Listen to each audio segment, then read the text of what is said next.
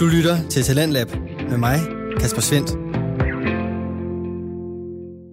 Denne aften, der kan jeg både give dig et afsnit, som undersøger det spirituelle samt det psykologiske, og så et arkivafsnit fra en videnskabspodcast, der præsenterer forskning, som ikke helt virker så videnskabeligt.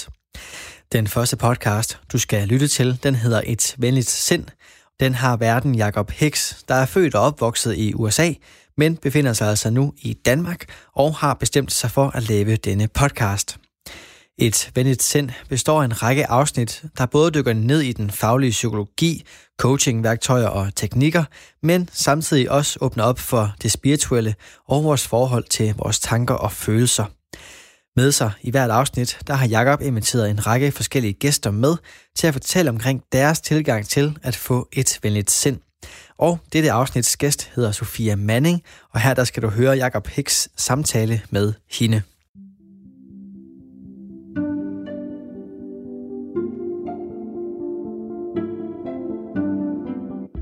Velkommen alle til denne episode. Jeg værdsætter virkelig, du lytter med. Et venligt sind er et podcast, hvor du lærer at blive venner med dine tanker og følelser. En podcast om velvære, udvikling og hvordan du kan ændre din liv og dine personlige relationer gennem at have et mere venlig, nænsom og nærværende relation med dine tanker og følelser. I denne uges episode skal vi tale med Sofia Manning om den udvikling, coaching har gennemgået gennem de sidste 20 år. Hvordan coaching har fået en mere holistisk og spirituel indgangsvinkel. Hvordan vi er gået fra, at coaching handler om jeg til vi, og om vores relationer og ikke personlig fremdrift. For det er svært at se muligheder, når det er, det giver andre skylden. Og det er, når nogle gange bliver spurgt, hvorfor skal jeg slippe den der offerrolle og give op og tage magten over min egen historie? Jamen fordi når du gør det, så begynder der at opstå noget tredje. Så opstår der nye muligheder. Det gør der ikke, når du giver andre skylden. Sofia Manning er coach og ejer af et af Danmarks ældste coachuddannelse ved samme navn. Hun er uddannet hos verdens mest berømte coach Tony Robbins i USA og arbejdede efterfølgende for ham i mange år, før hun vendte tilbage til Danmark. Hun er forfatter til mere end 6 bøger, blandt andet coaching og madmentor. Der er flere i min personlige netværk, der er uddannet hos Sofia, men det var i virkeligheden på grund af hendes introduktion i bogen Coaching og hendes holistisk og spirituel indgangsvinkel til coaching, at jeg blev nødt til at have en samtale med hende. Jeg fangede Sofia over Skype i hendes hjem, da vi ikke kunne mødes på grund af coronavirusen. Jeg beklager på forhånd, der er et par steder, hvor lyden glipper. Rigtig god fornøjelse. Velkommen til, Sofia, og tusind tak, fordi du vil deltage. Jeg tænkte, i dag kunne det være rigtig spændende at tale lidt om, hvordan coaching har ændret sig i Danmark sådan gennem de sidste 20 år. Det tænker jeg, at du har rimelig god indsigt i, og det er særligt det her med, hvordan spiritualiteten, eller hvad vi skal kalde det, har måske fundet mere indpas i coaching gennem den seneste tid. Hvad tænker du, når du siger det? Først og fremmest kunne det selvfølgelig være interessant at høre, om du er enig i den påstand, og i så fald, hvordan har du oplevet det? Jamen, jeg er på mange måder enig, altså at dengang, som coaching havde sin spæde start, for snart 20 år siden, der var det jo meget resultatorienteret, og man kan sige på mange måder et værktøj, der kom ind og gav os en masse horisontale og konkrete værktøjer til, hvordan du kommer fra A til B. Altså hvordan du står, hvor du står nu, og så vil du gerne noget andet ude i fremtiden, og hvordan bevæger du dig så meget lineært fra A til B. Så på den måde var coachingen, som også var inspireret på det tidspunkt meget, både af sportsverdenen og forretningsverdenen, på nogle måder en, man kunne kalde det, uden fare for at generalisere, maskulint orienteret værktøj, altså det vil sige meget konkret og målbart, og sådan oppefra og ned. Og det var noget, der virkelig var brug for på det tidspunkt, fordi det var derfor, det blev så godt modtaget. Det er dejligt, men bestsellerne dengang, inklusive min egen, hed jo også noget meget konkret, altså de 6 trin, eller 12 uger til at blive sund, eller 4 uger til at vende din bevidsthed fra negativ til positiv. Det var noget, vi kunne tage og føle på. Og det er meget kendetegnende, når du starter en selvudviklingsrejse. Det er starten af din selvudviklingsrejse, at du ofte tiltrukket af noget konkret. For det kan du forholde dig til. Du bliver tiltrukket af selvudvikling og coaching, fordi din verden måske er i kaos. Og så er vi som mennesker, har vi jo så en tendens til at række ud efter noget konkret, altså at sige, okay, jeg har det ikke, som jeg vil have det lige nu, jeg har det måske endda rigtig dårligt, jeg er frustreret, jeg er forvirret, jeg er mellemtilfreds. Hvad kan jeg række ud efter af værktøjer? Vi leder simpelthen i starten af en selvudviklingsrejse efter værktøjer. Og så som tiden gik, så blev coaching mere og mere rodfæstet og sat sig fast i samfundet. Jeg havde min første coachuddannelse helt tilbage i 2001, var den første coachuddannelse, jeg havde. Og så som tiden gik, og det bredte sig i samfundet og blev mere og mere normalt, så blev der jo også åbnet op for, at de næste skridt på mange selvudviklingsrejse blev lukket ind i coachingen. Og det vil sige, den her lidt mere, okay, en ting er, at jeg vil have noget konkret, men når vi så har det, når vi har afsøgt og undersøgt og integreret værktøjer, så finder vi ud af, okay, det var måske ikke helt nok. Så der er måske noget yderligere, vi har brug for at virkelig lande i vores liv og føle os hjemme. Og det er jo så her, det som du kalder det spirituelle, som jo har mange navne. Det kan være det holistiske, det helhedsorienterede, det integrale, det inkluderende. Fik sit indpas langsomt, som årene gik i coachingen. Simpelthen for at hjælpe os, der er interesseret i selvudvikling, videre fra det konkrete, som er første skridt, til lidt mere følte og integrerede, som er næste skridt. Og det tror jeg kommer til at præge coachingen i endnu højere grad de næste årti. Ja. Især i lys af den krise, coronakrise, vi står i lige nu. Altså, at den kommer også til at skubbe os i den retning. At vi søger nogle svar, som ligger ud over det konkrete, som vi ikke kan finde i en tretrinsmodel til indre lykke. Så der bor den simpelthen ikke. Det bliver ikke nok for os mere.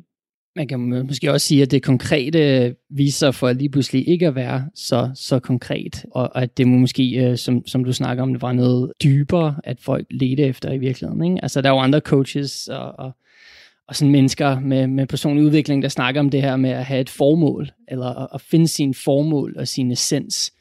Hvis man ikke har det, så rækker man måske også lidt efter nogle konkrete ting, som i virkeligheden ikke har så stor betydning.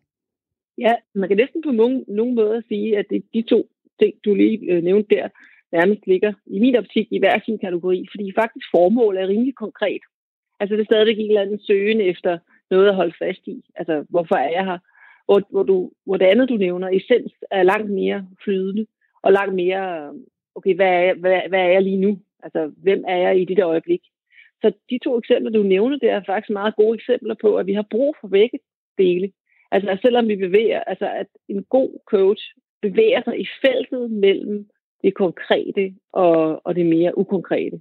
Altså, at for at skabe tryg udvikling, skal der både være struktur og flow. Så det ene må egentlig ikke udelukke det andet. Fordi for eksempel at søge efter et formål er egentlig ret konkret. Det er sådan, okay, hvad er grunden til, at jeg er her? Hvor det at mærke sin essens, der er vi meget mere inde i noget, der opstår i nuet. Så der er egentlig brug for begge. Kan du lige uddybe det der, med, du mener med flowet og noget konkret? Altså, hvad mener man med det sådan i coachingverdenen? Jamen, lad os tage udgangspunkt i for eksempel det her med, at når jeg træner coaches, så træner jeg dem i en model. Og det er jo ret konkret. Altså, det er 6 trin. Du ved, det starter med, at når du kommer ind til en coach, så afklarer coachen, hvorfor du kommet. Altså netop dit formål. Og så spørger coachen ind til, efter en meget konkret model, hvad der forhindrer dig, hvad der motiverer dig, hvad skal din nye plan være, og hvordan vil du manifestere den ude i verden, og så laver I en aftale sammen om, hvad dit næste skridt skal være. Det er jo meget konkret, og egentlig meget en ramme, der er sat en fast ramme. Men i virkeligheden, det der sker i sessionen, er jo meget mere over i den intuitive, indfølende, integrale verden, hvor du kan sige, jamen, hvor du som coach også skal trænes i, og som menneske, der kommer til en coach, skal inviteres ind i det univers, som hedder, jamen, hvem er jeg som menneske? Altså, så du som coach er trænet i, jamen, hvad er det for en energi, det her menneske kommer ind med? Hvad er det, mennesket ikke siger? Hvad er det for en kæmpe indre viden og visdom, det her menneske egentlig besidder? Og det skal jo også have lov til at leve i sessionen. Men hvis vi nu forestiller os det ene uden det andet, altså hvis du forestiller dig kun modellen, som det måske var i starten af coachingshistorie, så bliver det en lille smule flat og måske ikke helt nok. Men hvis du forestiller dig kun flow og i det intuitive, så bliver det simpelthen for uhåndgribeligt, og så er det svært for os som mennesker at tage de der skridt ud i selvudviklingen imod noget, vi gerne vil manifestere, for det bliver simpelthen for ukonkret. Så kan vi ikke forholde os til det. Altså på den måde kan man sammenligne det lidt med børneopdragelse, altså at der er brug for begge dele. En god God børneopdragelse består både af rammer, og det består af at tillade at se barnet, og mærke barnet, og møde barnet præcis, hvor det er. Og sådan er det faktisk også med god coaching. Ja. Der var bare i starten af coachingshistorie en alt for stærk vægtning på det konkrete. Hvor nu skal vi ture invitere det alt det andet vi også er. Altså, du kunne kalde det spirituelle, du kunne også kalde det intuitive. Altså, når du arbejder med mennesker, så går der ikke særlig længe, det ved du sikkert, Jakob, som taler meget med mennesker, altså, så går der ikke særlig længe, før du kan mærke alt muligt. Og så kan man godt sidde med sin meget konkrete coachmodel, og den er virkelig en stor hjælp. Altså, hvad gør du med hele det intuitive felt, hele det spirituelle felt, alt det, du får at vide, al den energi, der bevæger sig imellem jer to, der sidder og coacher. Hvad gør du med det? Det, der virkelig udfordrer coaches i dag, det er, at de skal lære at begå sig i det mere intuitive, spirituelle felt. Ja, og det hænger jo nok også sammen med, at det er jo ikke noget som sådan, at vi bliver opdraget til i vores samfund, kan man sige. Der er jo ikke noget, der er fokus på i skolesystemet, eller hvordan man ligesom får skruet op for tilliden til det intuitive. Så jeg tænker, at det er en kæmpe fejl, at der ikke bliver det, ikke? Det er sådan et godt eksempel, du nævner der. Altså med skolesystemet, vi bliver faktisk trænet i noget forkert på mange måder. Altså fordi når børn kommer hjem fra skole, så spørger du, hvordan har din dag været? Hvad har I lavet i dag? Men du spørger aldrig, og så siger de ikke de fleste børn til, altså det kan jeg ikke huske. Fordi det er simpelthen det er ikke vigtigt for dem. Men de færreste af os spørger, hvem har du været i dag? Hvordan har det været at være dig i dag? Hvordan var det at modtage læringen i dag? Og det er jo meget mere væsentligt. Altså, hvem var du i læringssituationen? Fordi vi har i alt for mange år lagt alt for meget vægt på det her rigtigt og forkert. At der var en rigtig måde at være elev på, eller menneske på, og en forkert måde at være menneske eller elev på. Og det er jo slet ikke interessant. Jeg plejer altid at åbne min undervisning med at sige, at jeg er slet ikke interesseret i, om I svarer rigtigt eller forkert. Jeg er interesseret i, hvad der sker i jer, når I svarer. Det er interessant. Og hvor har du selv, Sofia, sådan... jeg ved ikke, hentet inspiration, det lyder næsten for overfladisk, men hvad har din egen, sådan kan man sige, holistisk og spirituelt læring eller inspirationskilder været, og hvordan har du ligesom bragt det ind i din coaching?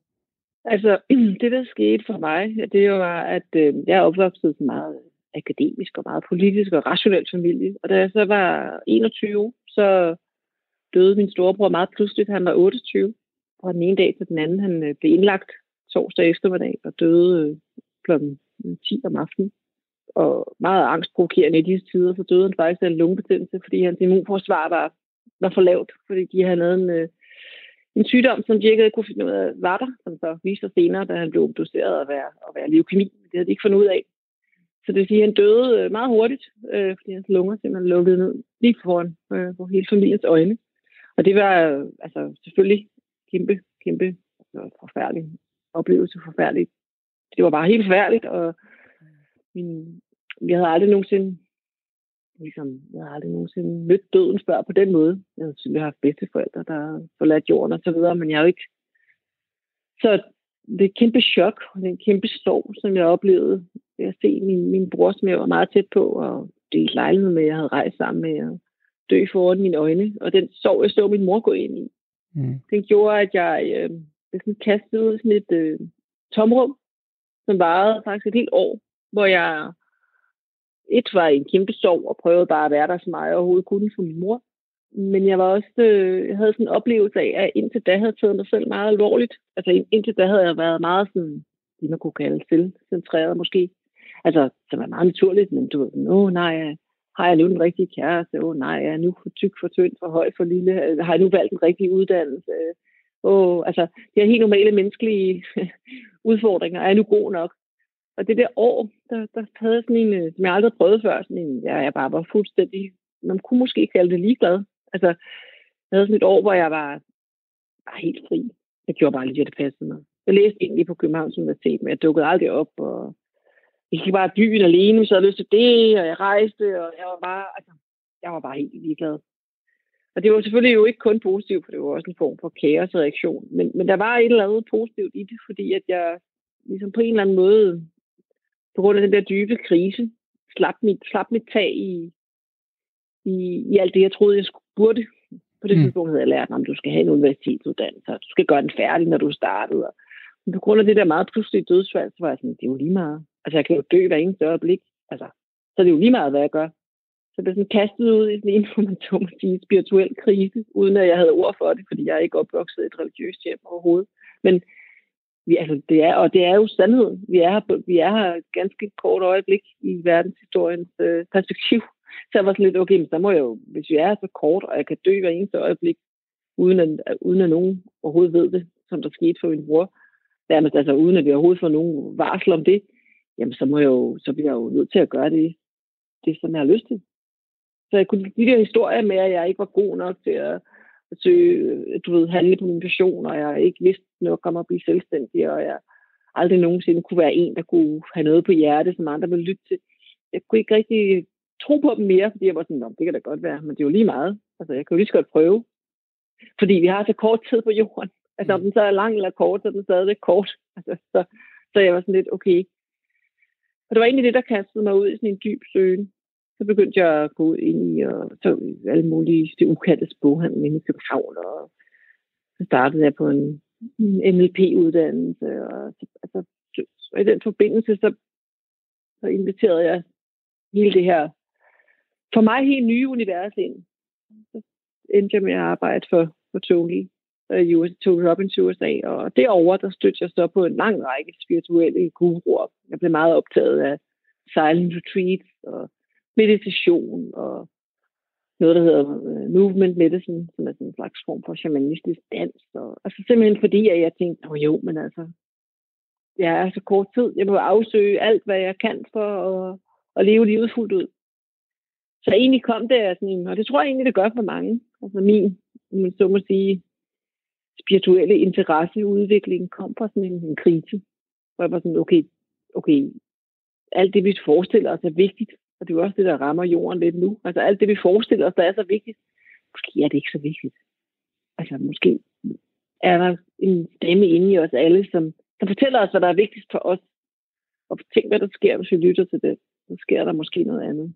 Så min skal man sige, inspiration kommer fra lang række lærere, altså både Tony Robbins, som på mange måder også er en kæmpe lærermester, i hvert fald for mig.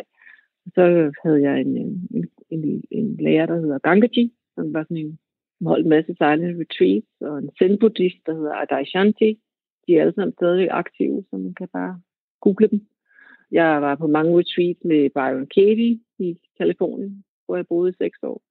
Så jeg begyndte sådan at afsøge og afdække, og så også en lang række mere out there ting.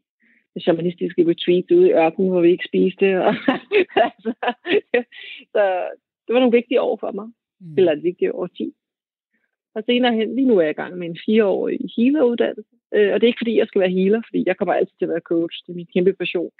Men simpelthen fordi, at jeg synes, coaching kalder på, at man også har adgang til det intuitive og healende felt.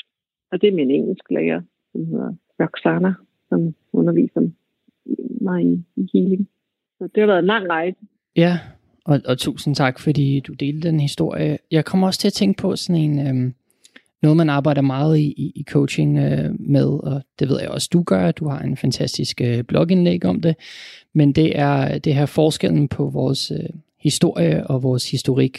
Altså bare lige for at gøre vores lyttere bekendt med det, ikke? Altså vi har jo alle sammen en livshistorie, men så på baggrund af den livshistorie, så tillægger vi den alle mulige værdier og fortællinger, som altså det, vi mener med historier. Det kom jeg også til at tænke på, når du lige nævnte det der med at være ligeglad, ikke? Altså, det er jo et eller andet sted at nå et sted hen, hvor man indser, at vi også selv skriver vores historier. Man siger jo også det her med, hjernen tror jo på alt, altså uanset om vi giver den, kan man sige, positivt eller negativt feedback. Så det er sådan lidt det her med at nå et punkt, hvor hvorfor så ikke bare skrive en anden historie, som er mere gavnlig for en? Og det er fint sagt, jeg blev sagt helt. Det er meget, meget præcist. Ja, og jeg tror, det er det, der sker nogle gange i kriser. Altså, og det kan være både håndgribelige kriser, som død og sygdom, men det kan også være indre kriser. Det er også det, der i den bibelske litteratur, igen, jeg er ikke religiøs, men det, der hedder efter soul.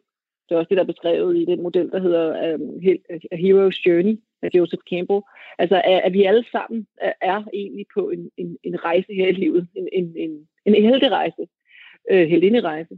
Og hvordan den former sig, Hvis du sidder fast i sådan en offerrolle om, at det er alle andres skyld, hvordan den former sig, så lider du, og det gør vi alle sammen. Altså, lyver vi også om andre ting. Her og der i vores liv, der er jo ingen af os, der tager det fulde ansvar hele tiden. Man kan sagtens gå i sådan noget, du ved, over en eller anden mindre ting, ens kæreste er gået, så kan man sagtens tage en offerrejse og føle sig virkelig ulykkelig. Men det, der gør forskellen på sådan en menneskerejse, en helterejse, det er, kommer du ud af den offerrolle på et tidspunkt og indser, okay, jeg har ansvaret for min historie. Jeg har et ansvar her, fordi jeg kan ikke altid kontrollere, hvad der sker mig. Selvfølgelig lige nu, altså med corona, eller hele tiden i vores liv. Du kan ikke kontrollere, at din kæreste går fra dig. Det er uden for din kontrol. Men din historie har du det fulde ansvar for. Altså din indre historiefortælling, og hvad du vælger at stå for i verden. Og det er jo ligesom, det er at bevæge sig fra kælderetagen, hvor vi sidder fast i enten et martyrium eller et offerrolle, til ligesom at sige, okay, men jeg er en leder i mit eget liv, og så der er ikke andre ledere. Altså nogle gange kan jeg have det sådan lidt, kan jeg ringe til en voksen? Altså det kan vi jo alle sammen have, men der er ikke nogen voksen, vi kan ringe til.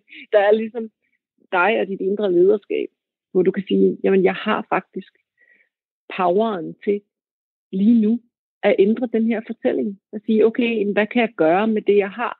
Hvem er jeg med det, jeg har? Og når vi når, altså når vi får ligesom begivet os op der, ud af kælderetagen og op i lyset, så opstår der nogle andre muligheder. For det er svært at se muligheder, når det er, at vi giver andre skylden. Og det er, når nogle gange bliver spurgt, hvorfor skal jeg slippe den der offerrolle og give op og tage magten over min egen historie? Jamen fordi, når du gør det, så begynder der at opstå noget tredje. Så opstår der nye muligheder. Det gør der ikke, når du giver andre skylden. Men når du ligesom siger, okay, hvad har jeg indflydelse på her? Hvem vil jeg være? Hvad for en historie vil jeg fortælle om det her? Så sker der noget tredje. Og det er der grunden til at gøre det ligger. Altså så er du ligesom i gang med den helterejse. Det kan skabe et helt andet menneskeliv. Så det er en kæmpe power.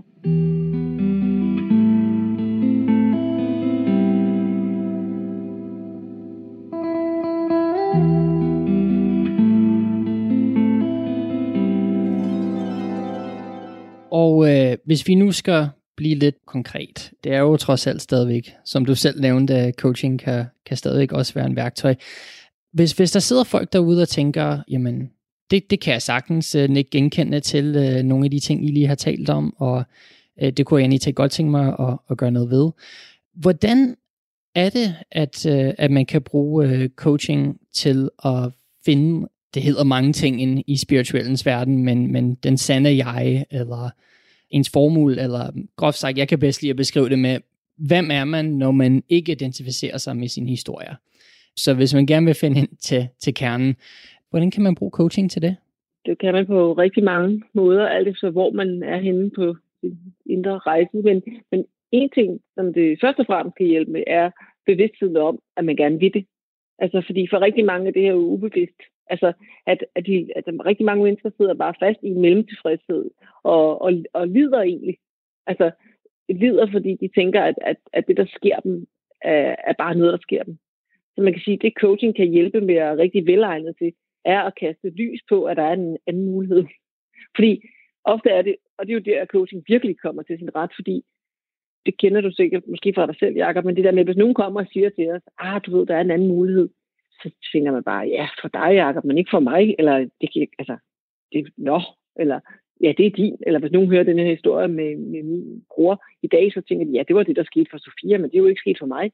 Så det coaching kan, er at stille, en god coach kan stille spørgsmål, så du indser, at der er en anden mulighed, at det kommer fra din bevidsthed, i stedet for at komme fra min. Og det er det, der sådan, kan man sige, differentierer coaching fra mange andre former for menneskelig udvikling. Former, det er, at den gode coach stiller spørgsmål, så at klienten ligesom indser, at der er en anden mulighed. Jeg behøver ikke at sidde fast i det her lidelse mere. Jeg kan tage et valg om noget andet. Så det er sådan første skridt. Når du så ligesom har set, okay, der er noget andet til mig derude, jamen, og det kommer fra dig selv, som helt klart er det, at der, hvor det mest sandsynligt, at du gør noget andet, end du plejer, jamen, så er der en masse modeller, blandt andet en, jeg bruger rigtig meget, som arbejder med dine indre dele, hvor du kan til at kontakte de her indre dele, for at begynde at skabe en relation til dit indre jeg. For de fleste af os, grund af uddannelsessystemet og det samfund, vi lever i, har lært at leve udefra ind. Så det coaching virkelig kan hjælpe med, det er at skabe en relation til både den viseste del i dig, og den mest kærlige del i dig, og så alle dine andre dele. Og så simpelthen begynde at skabe en dialog. Og det kan du gøre enten ved en samtale, altså jeg gør det som en del af min daglige praksis hver morgen, og det gjorde jeg her til morgen, hvor jeg simpelthen sætter mig stille, lige lukker øjnene, og lige tager kontakt til den viseste del af mig, og spørger, hvad fortæller den mig om i dag? Den mest hjertefyldte del, mest kærlige del, hvad fortæller den mig om i dag? Og så tredje del, som kan være hvilken som helst del af mine mange dele, som har noget på hjertet i dag. Og i det dag var det sådan en bange del, på grund af alt det, der sker i verden. Og jeg har så mange ting, jeg skal forholde mig til med min forretning og mine børn og min familie, ligesom alle andre. Så det var sådan en bange del, der kom frem. Så var sådan, okay, hvad har du på hjertet? Og så kan de tre og jeg have en samtale om, hvad der sker. Og det er sådan en form for bevidsthedstræning i, at du er meget mere end bare det jeg, du lige er, som du så fint sagde lige før, Jakob, er identificeret med lige nu. Altså din primære historie, så mange af os falder i en fælde af at tænke er hele os. Så det er sådan en indre træning i at tage kontakt til flere og flere dele, fordi så bliver det meget konkret. Så lige pludselig så kan jeg være på vej op til supermarkedet, og så kan jeg pludselig, hvis jeg er nervøs over et eller andet, tage kontakt til den vise del. Og så fordi jeg tit er i kontakt med den, så kommer den hurtigere på banen. Og det er noget, alle kan gøre. Altså med en kort meditation, man kan også gøre det med åbne øjne, eller sammen med sin familie, og sige, okay, hvad siger den viseste del om det her? Altså, jeg kan give et eksempel. I morgen skal jeg holde min drengs 20-års fødselsdag i en situation, hvor ingen af hans venner kan komme, hans bedsteforældre kan ikke komme, altså det ene og det andet og tredje, han er vildt ked af det. Jamen så i stedet for at ligesom bare falde i sådan en, nej, hvor er det også synd for os alle sammen, og især for ham, og total offer, så lige tage kontakt til, okay, hvad siger den viseste del om den her børnefødselsdag, og hvad siger den mest kærlige del af mig, og hvad siger den der del, som bare har modstand på, det er sådan her, og hvad gør vi så derfra? Så på den måde er det meget konkret, og alle mennesker indeholder, buddhisterne siger, at vi har 10.000 sind til vores rådighed. Tit så taler vi sproget om sådan noget at være i 7 sind, eller have en engel på den ene skulder og en djævel på den anden, og det er jo fordi, vi ikke bruger nok af os selv. Altså, der er rigtig meget derinde, som ikke bliver brugt, som når det bliver lyttet til og set, som det kan gøre ved sådan en enkelt metode, som for eksempel det her, hvor pludselig føler, at du får mere og mere power. Så står du der og bange, og så har du trænet dig selv i at kunne tage kontakt til en visere del, eller en mere kærlig del af dig. Og så kører toget ikke af med dig med den der historie, som for mange er meget tilfældig, fordi den bare kommer fra den måde, vi er vokset op på. Det er så nemt for os at falde i vores gamle historie. Men vi har et valg. Vi behøver ikke, og vi træner selv i at ikke gøre det. Og jeg kan ikke lade være med at tænke, når du siger de her ting, og når du beskriver, hvordan man kan arbejde med det. Noget andet, du har talt om igen på din hjemmeside, men det er det her med frygten om at blive opdaget. Eller du kalder det også en achiever-kompleks. Og jeg kommer også til at tænke på Brené Browns fantastisk arbejde omkring vulnerability og sårbarhed. Men jeg tænker, mange sidder nok derude og har en frygt måske for coaching, eller en frygt for at komme i kontakt med sin intuition, netop på grund af den her frygten til at blive opdaget. Hvordan kan man ligesom råde folk til at overkomme det? Altså, hvordan kommer man ud over den her frygt for at blive opdaget? Frygten for at blive opdaget er jo egentlig et visdomstegn. Det er fordi, du kan se to perspektiver på samme tid. Så det er egentlig fordi, at på en eller anden måde, så er det jo rigtigt nok. Altså, at der er en stor del af os, som egentlig bare lever eller kommunikerer per. Og den her frygt for at blive opdaget, det er jo frygten for, at nogen opdager, at vi er meget mere end det, vi lige viser dem. Så det er egentlig en sund frygt. Altså, fordi der er et eller andet rigtigt i det, at det der med, at jamen, når jeg sidder her og taler med dig, Jakob, jamen, så ser du en side af mig, men jeg har jo også masser af andre sider. Altså, lige nu er jeg i mit professionelle, kommunikerende jeg, men lige i går var jeg måske helt bange for alt det, der sker, og i morgen er jeg måske helt... noget andet, stresset over, hvordan skal jeg komme igennem den her børnefødselsdag, og om aftenen er jeg måske helt connected og rolig. Altså, og det er fordi, så det der med at være bange for at blive opdaget, det er fordi, det er sandt, at det er falsk, at vi kun er det, vi er lige nu, for jeg ved ikke, om det bliver bare abstrakt, men jeg tror, alle dine lyttere er med. Altså det her med, at måden at slippe frygten, for det er at indse, at du er meget mere, end det du viser verden. Og det vil sige, at den der frygt fortæller dig noget. Så når du er bange for at blive opdaget, så er det et visdomstegn. Og så skal du gå med det. Altså, så skal du sige, okay, den her frygt, den fortæller mig, at jeg har så meget mere at give i verden. Så okay, lad dem opdage mig. Altså, de må opdage mig. Altså, det er jo også lidt nævner du selv, Brené Brown. Men det er jo det, i det, der ligger en fin, fineste sårbarhed at sige, nej, selvfølgelig er jeg ikke kun en professionelt kommunikerende, erfaren coach. Jeg er også alt muligt andet. Og det må I gerne se. Altså, det er jo det, vi er bange for. Og det er ikke farligt. Det er det, vi gerne vil se hos hinanden. Altså, det er der, vi connecter. Det er der, vi bliver ægte. Det er der, vi kan spejle os i hinanden. Og derfor så er frygten et tegn til at give det noget opmærksomhed og sige, okay, se mig, her er jeg. Ja, jeg er, ligesom du har sagt flere gange med spiritualitet. Ja, jeg er spirituel, eller ja, jeg er. Her er jeg. Vi må gerne se det. Og det er vi så bange for, fordi vi fra barndomsben er blevet trænet for endimensionelt af vores omgivelser og kultur. Vi er blevet trænet i at tro, at der er et rigtigt og forkert, og det er der ikke. Så frygten, når den kommer i vores liv, og det gælder egentlig altid, så skal den altid inviteres med. Så kom, skriv sammen, altså skriv til den i din dagbog, tag en samtale med den. Hvad ved du mig? Fordi når vi er bange for noget, så er det fordi, det er vigtigt. Så det viser sig jo tit i kriser, hvis vi er bange for en eller anden eller syg. Det er jo fordi, vi er jo bange, fordi vi elsker dem. Det er vigtigt. Og sådan er det også med alt andet, vi er bange for. Det er egentlig tegn på vigtighed. Så i stedet for at undertrykke det og skubbe det væk, så egentlig inviterer det ind og sige, okay, hvad ved du mig? Hvad er det, du fortæller mig? Jeg opdagede selv gennem en af mine egne livskriser for 3 år siden at miste min mor. Det der med, at du nævnte næsten lige selv, at frygt og kærlighed er 2 sider af samme mønt. Jeg kan også godt lide at sige, at sorg og kærlighed kan også godt være 2 sider af samme mønt. Altså det er det her med, at man kan godt være i begge ting samtidig. Men jeg tror, vi er sådan meget blevet opdraget i vores samfund til sådan, alle følelser er adskilt, og nogle er gode, og nogle er dårlige, og de har alle mulige forskellige betydninger. Men der ligger noget utroligt smukt i at anerkende, at som du siger, det er alle sammen velkommen, og at man kan godt, at de ikke er nødvendigvis modstridende. Og det kan der jo måske også være en befrielse i. Ej, hvor er det fint sagt. Jeg er simpelthen så enig. Det er lige præcis det der, at vi bliver... Altså, vi er nærmest helt rørt, men jeg synes, det er så rigtigt. Altså, fordi det er netop det der sort-hvide, som er sådan en kæmpe fejltagelse. Og det er også det, der gør, at rigtig mange mennesker lider. At det bliver sådan, jamen prøv at høre, der er ingen... Altså, der er ikke rigtig og forkert. Der er ikke gode og dårlige følelser. Der er en kæmpe spektrum af følelser. Og de er alle sammen til for at blive følt.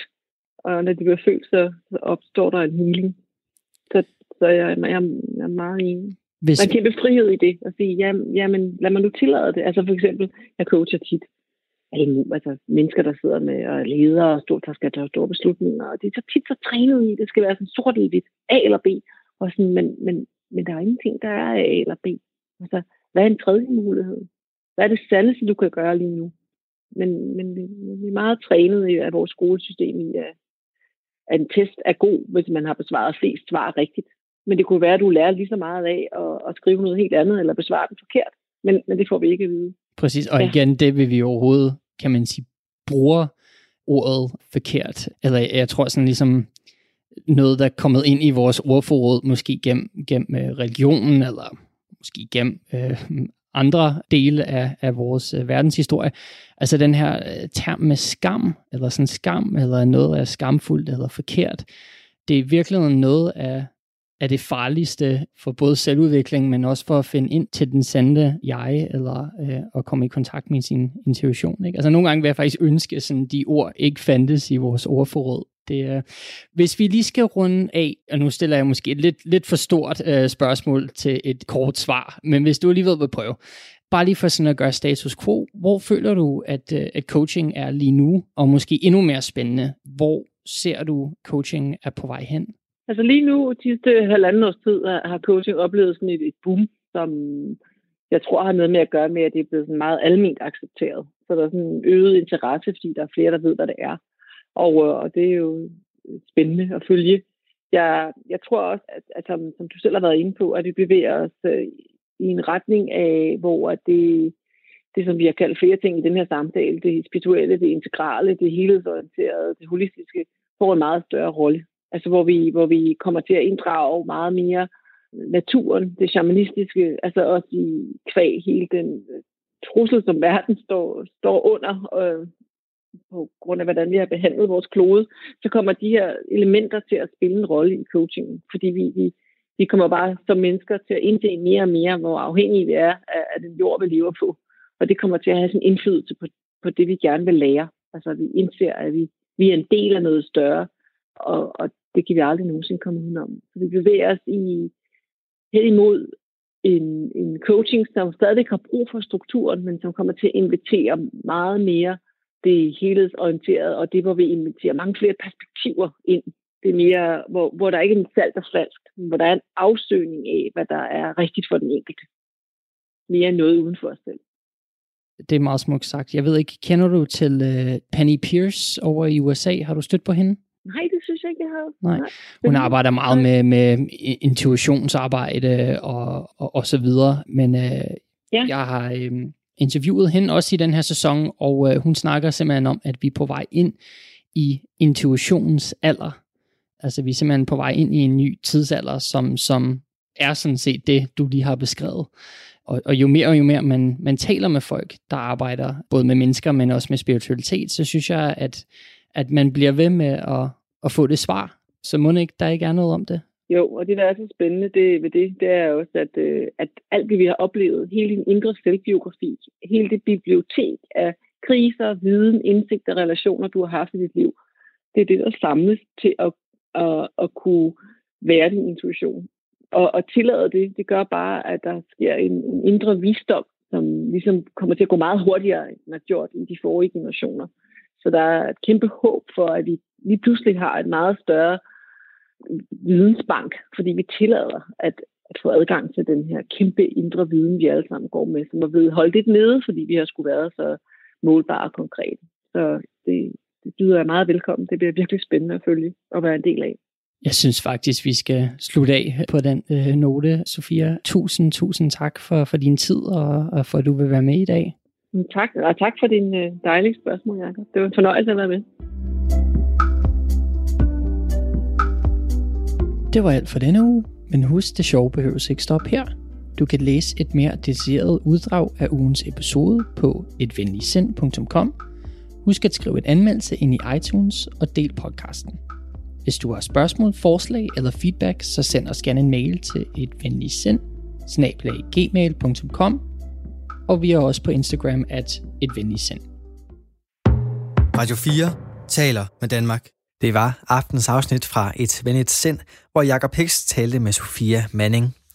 Og hvis du vil høre flere afsnit fra Et venligt sind, så kan du enten finde dem på diverse podcastplatforme, men du kan selvfølgelig også finde tidligere Talentlab-afsnit både med og uden den podcast inde på radio4.dk. Og inde på den hjemmeside, der kan du altså også sende din egen fritidspodcast ind til programmet her, hvis du ønsker at dele den med endnu flere, samt deltage i vores podcastudviklingsforløb.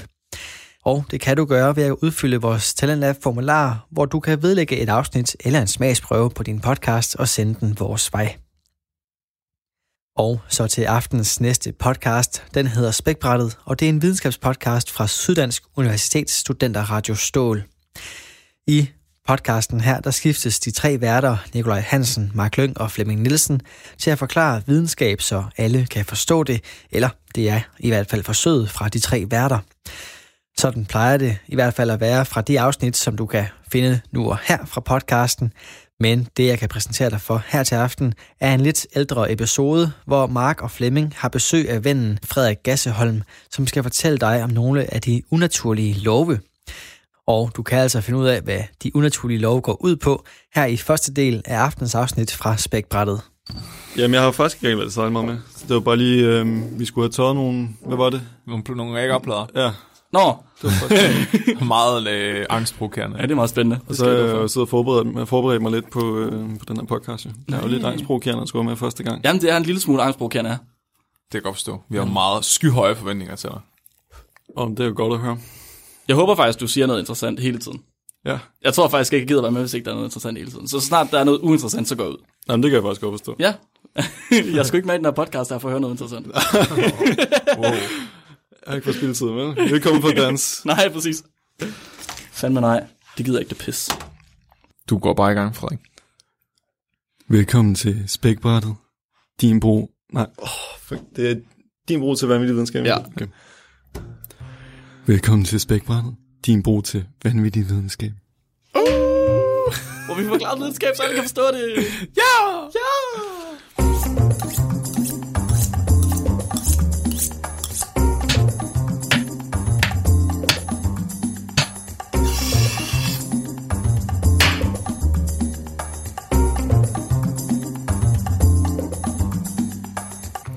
I dag har vi Frederik med i studiet.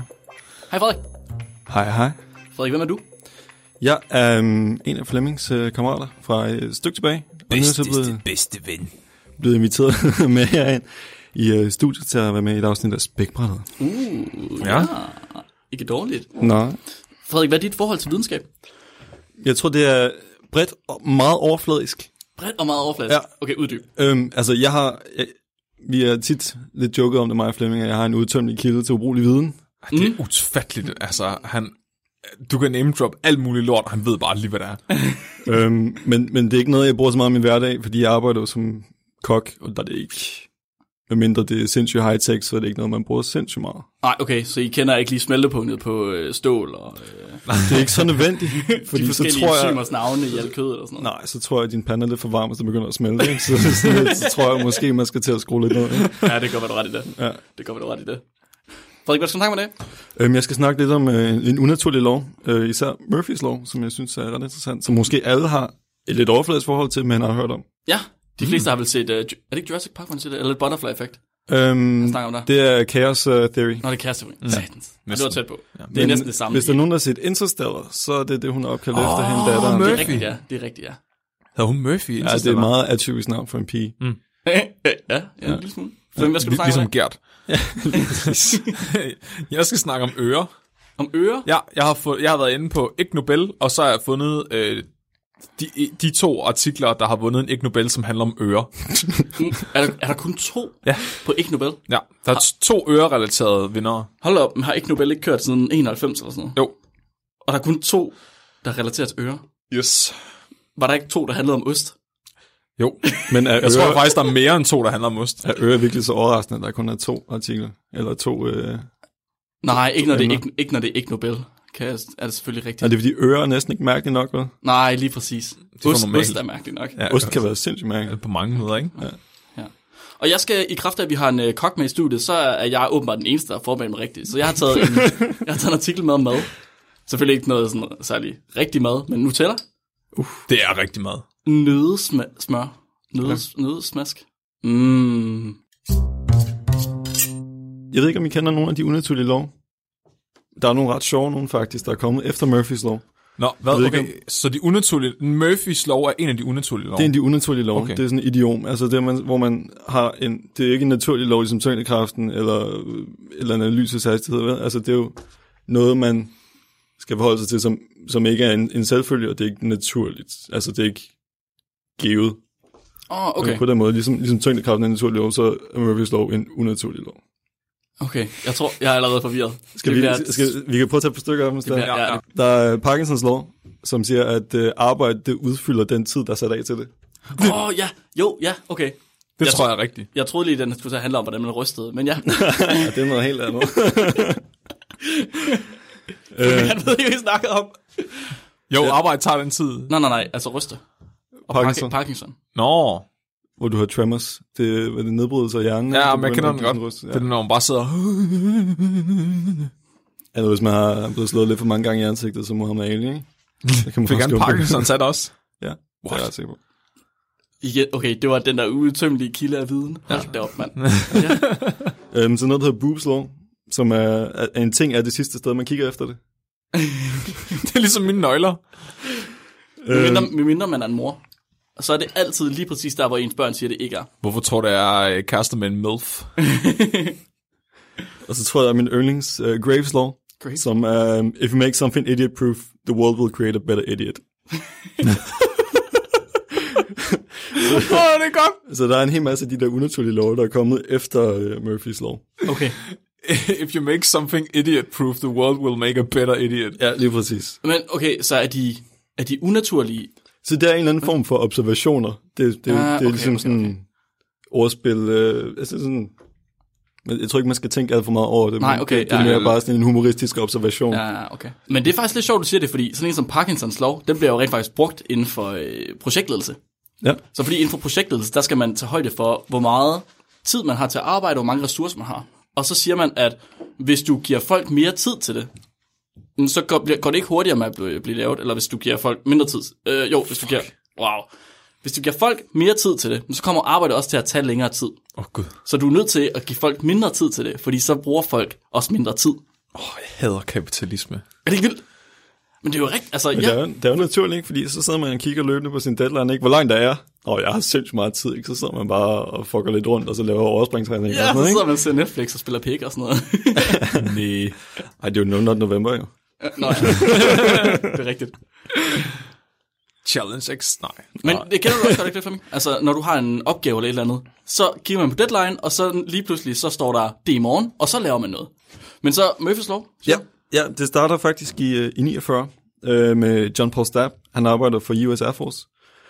Og der tester de så flykollision. Han var så kirurg og læge, og så skal de så se, hvad der sker med folk, når man styrter ned med fly. Hvad? Altså med kollision, ikke? Og påvirkningen af G-force på kroppen. Og hvordan tester man det? Man tager en abe og putter ind i en flyvemaskine. Man vifter meget hårdt med en person. Altså, hvis man skal finde ud af, hvor meget G-force de kan tåle. De havde nogle forskellige approaches. Har de puttet en rollercoaster? En rutsjebane? Det er ikke meget galt. De startede, det er dem, der kører rundt. De startede med kadaver. Og så tog de en dukke bagefter, og så sidst så prøvede de en mand. Så havde de sådan en railline, hvor han bare blev fyret afsted med over 300 km i timen, ham der John Paul Stapp. Og så skulle den stoppe på under et sekund. What? Og han blev udsat for over 40G. Døde han? Nej. What? Men han er kommet ret meget til skade. Hvad sker der? Hvad med livet? Man prøvede med livet, og så tænker man, så tænker man, du kan ikke rigtig få ordentlig information ud af alligevel, eller en dukke. Man bliver ligesom nødt til at, altså du tænker på, det er 49, ikke? Man bliver nødt til at prøve på levende mennesker. Vil det sige, at man ikke kan stole på nogen af Mythbusters resultater? Ja, lige præcis. De har altid, hvad fanden hedder han? Buster. Ja, de har altid brugt Buster med de der mærkelige klistermærker på, der fortæller om gæk. Hvis man ikke har Jesse Heinemann inde i æg, så kan det jo være lige meget. Ja, det er selvfølgelig rigtigt. Men han prøver så de der...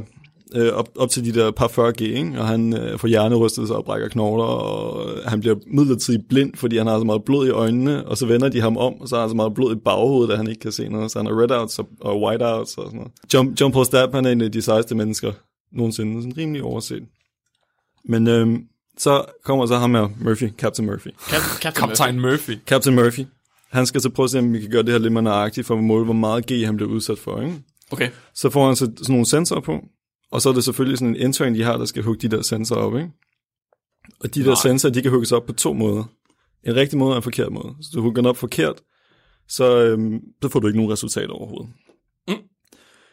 Mm. Og så har ham der praktikanten, han har så hugget dem op forkert. Nej. Og så ham der, ja. Så der er nogle af de der resultater, kunne de så ikke rigtig bruge, sådan noget fandt de så ud af bagefter, ikke? Og så er der en mand, der er kommet til skade af, altså... Han har kørt sindssygt mange gange over flere måneder. Man kan også finde klip på det på YouTube, det var faktisk opfordret at se. What? Det ser ret sindssygt ud. Fuck, den der intern har haft ondt i maven bagefter, altså. Ja. Nej, det håber jeg. Men så har han så... Han er sådan rimelig savage, ham der Captain Murphy, ikke? Og siger han så, if there's two ways of doing something, and one of those will end the disaster, he'll do it that way. Sagde dem intern, eller var det bare sådan? Det sagde han som sådan en kommentar til ham, der havde hooket op forkert, ikke? Wow. Så det er ret savage. Og så ham der John Paul Stapp, han tager så det der, og så coiner han det så som anything that can go wrong, will go wrong, som Murphys law. Jamen det er også rigtigt, jo. Altså, det er det sgu. Fuck, prøv lige at tænke på at få så meget blod i øjnene, du ikke kan se. Ja. Og så bagefter løber alt blodet om i dit baghoved, så du bliver blind alligevel. Ja, så blev han så kørt baglands, ikke? Så samlede det sig i øjnene, så får man redouts. Hvem får man til at lave sig forsøg og være med til det? Det var ham selv, der syntes, det var en god idé. Var det ham, der er John Paul Stapp. John Paul Stapp. Ja. Han var sådan en af dem der fik implementeret sikkerhedsseler. Han var sådan en forkæmper for... fordi han sagde, at der var flere... altså, de argumenterede for, at Air Force, de skulle de slet ikke... involveres i, ikke? Men så siger han, der er flere piloter, der dør i færdselsuheld inden i flystyret. Og så sådan, ja, det kan vi godt se. Ja, okay, du var måske lidt ret. Ja. Så... Nej, det var sindssygt. Ja, og så, det var så... det der med, hele Murphys lov, ikke? At man har en tendens til at fokusere på det negative, der sker, ikke? Altså, det er den anden af de der unaturlige lov, kan jeg sige, man kan huske noget. Det er a tourist observation. The other line always moves faster. På motorvejen, ikke? Når i motorvejen, når du står i kø, ikke? Altså, man fokuserer aldrig på det gode, der sker for en selv. Nej, okay. Har I nogensinde skulle sætte en USB-nøgle i en computer? Ja, den er altid forkert. Ja. Men, og ikke nok med det, når du så vender den om, så vender den stadig forkert. Ja. Så nu så vender den om igen, og så er det den originale måde, der er sat den i, som var rigtig. Men det er det der med, at man tænker aldrig over, at det lykkes første gang, vel? Det er, når man skal til at gøre ting en gang, ikke? Ja, præcis. Jamen, det er rigtigt. Det er jo sindssygt besværligt. Det er rigtigt. Det kender jeg alt for godt. Men jeg synes, det er vildt, at verdens teknologi, den er begyndt at være med til ligesom at ændre de her ting. Hvad hedder det? Og redde det? Jeg ved ikke, hvordan man skal sige det. Altså, så nu, i stedet for at have et USB-stik, som du kun kan sætte i på én vej, så siger man, okay, det er pisseirriterende. Hvad gør vi? Nå ja, vi laver et USB-stik, hvor du kan sætte den i begge veje. Det er jo pisse smart. USB-C. Findes det? Ja, USB-C. Det er min telefonopblad. Så kan jeg stoppe den i begge veje. Prøv at tænke. Fordi så selv en idiot som mig, han behøver ikke at tænke over, hvordan han sætter sit USB i. Men der var den der anden regel, ikke? If you make something idiot-proof, the world will make a better idiot. Så kommer der en anden idiot, der stikker den i sidelæns. Ja. Det kan man jo ikke tage højde for, jo. Nej, men altså, man tænker, hvis den fungerer begge veje, ikke? Over sådan et helt liv, har man jo bare været op til 10 sekunder eller sådan noget, ikke? Det er jo fuldstændig vanvittigt. Ja, meget, det er rigtigt. 10 sekunder. Ja, i hvert fald. Ja. Måske endda 20. Tænk på alle de gange, man har sparet 10 sekunder. Ja, man kan godt se. Prøv at tænke på alt det, man ligesom, man får tilbage. Det er ret vildt. Hvad, hvis I fik 10 sekunder tilbage af jeres liv, hvad ville I så bruge det på? Fuck dig, Flemming. Fuck dig. Frederik, jeg spørger lige en, der er måske lidt mindre idiot. Hvis du fik 10 sekunder tilbage af dit liv, hvad ville du så bruge det på? 10 sekunder? Ja. Det ved jeg faktisk ikke lidt. Jeg tror lige, du skal sige noget. Hvis man har 10 sekunder, ikke? Ja. Så vil jeg finde en bygning, hvor det tog 12 sekunder at falde ned. Det er smart. Godt sagt. For så dør man lige, inden man falder, eller rammer. Nej, det når man jo ikke. Nej, du dør lige, inden du rammer. Ja, lige inden du rammer. Ja. Så man, okay. Og så når man har fået det, altså en rimelig sygt adrenalinkick. Ja. og det føles som meget længere tid end 10 sekunder. Hvis jeg havde 10 sekunder tilbage at leve i, så ville jeg tage en overdosis eller andet stof. Det skal være rimelig hurtigt virkende. Hvorfor en overdosis? Det er ubehageligt. Du er ikke engang nødt til at tage en overdosis. Nej. Man kan godt dø af noget, der er behageligt, Flemming. En overdosis er et stof, som er behageligt at dø af. Okay. Men så når man ikke er døren, så dør man det andet alligevel. Men hvordan ved du, det er behageligt at dø af, hvis folk er døde af det? Den ved, Flemming. Men man skal også bare noget at tage så meget, det kan nå at virke på 10 sekunder. Præcis. Ikke? Så skal man også sige sindssygt meget, ikke? Man kan jo ikke nå at dø af det alligevel. Et kilo svampe. Ruller der bare i dem. Mand. Men så er der også en, der hedder Joel Pell. Ja. Han har lavet en ligning.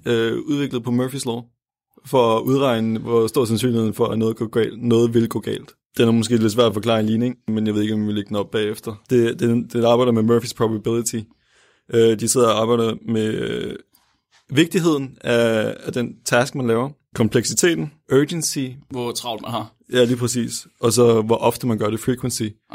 Og så kan man opstille en ligning, hvor man kan regne ud, hvor stor sandsynligheden for, at noget går galt, at det så vil ske. Okay. Wow. Så har han så sat op sandsynligheden for, at hans Toyotas clutch, den vil stoppe med at virke 100 km hjemmefra i regnvejr, ikke? Den lå så på 1, og så er det med allerstørste sandsynlighed for, at det vil ske på et eller andet tidspunkt. Det var sindssygt. Det er sjovt. Den skulle man næsten bruge til sit specialforberedende opgave, vi skrev nu her. Ja, som handler om... Hvor stor sandsynlighed for, at specialet vil gå galt. Ja. Hvor mange gange har jeg prøvet at lave det her i laboratoriet før? Hvor svært er det? Hvor ofte går det galt for andre? Og så lige sådan... Ja, det er faktisk en god idé. Ja. Så den skulle man have, det skulle være så et ekstra punkt. Ja. Så i de der specialforberedende opgaver, der har man sådan nogle mærkelige analyser med, hvor man skriver sådan... Hvad kunne et af problemerne være i det her? Og hvad er ens plan B og sådan noget? Så kunne man godt lige have analyser med, hvor sandsynligt er det, at det her går galt. Hvis det kan gå galt, så går det galt. Det synes jeg, man skal komme af. Vi burde faktisk have mere undervisning i unaturlige love. Det er godt, vi har Frederik. De er meget praktisk anvendelige på en eller anden måde. Det er de jo altså. De er sgu langt mere praktisk anvendelige end... Okay, tyngdekraften har jeg også brugt. Men det... Jeg bruger den ikke. Nej, tænker ikke så meget over. Nej, for man flyver faktisk rundt ind i lokalet. Jeg er fuldstændig ligeglad med fysikkens lov. Ja. Radio 4 taler med Danmark. Og du får selvfølgelig den resterende del af dette afsnit fra videnskabspodcasten Spækbrættet med Mark Lønge og Flemming Nielsen efter dagens sidste nyheder, som kommer her.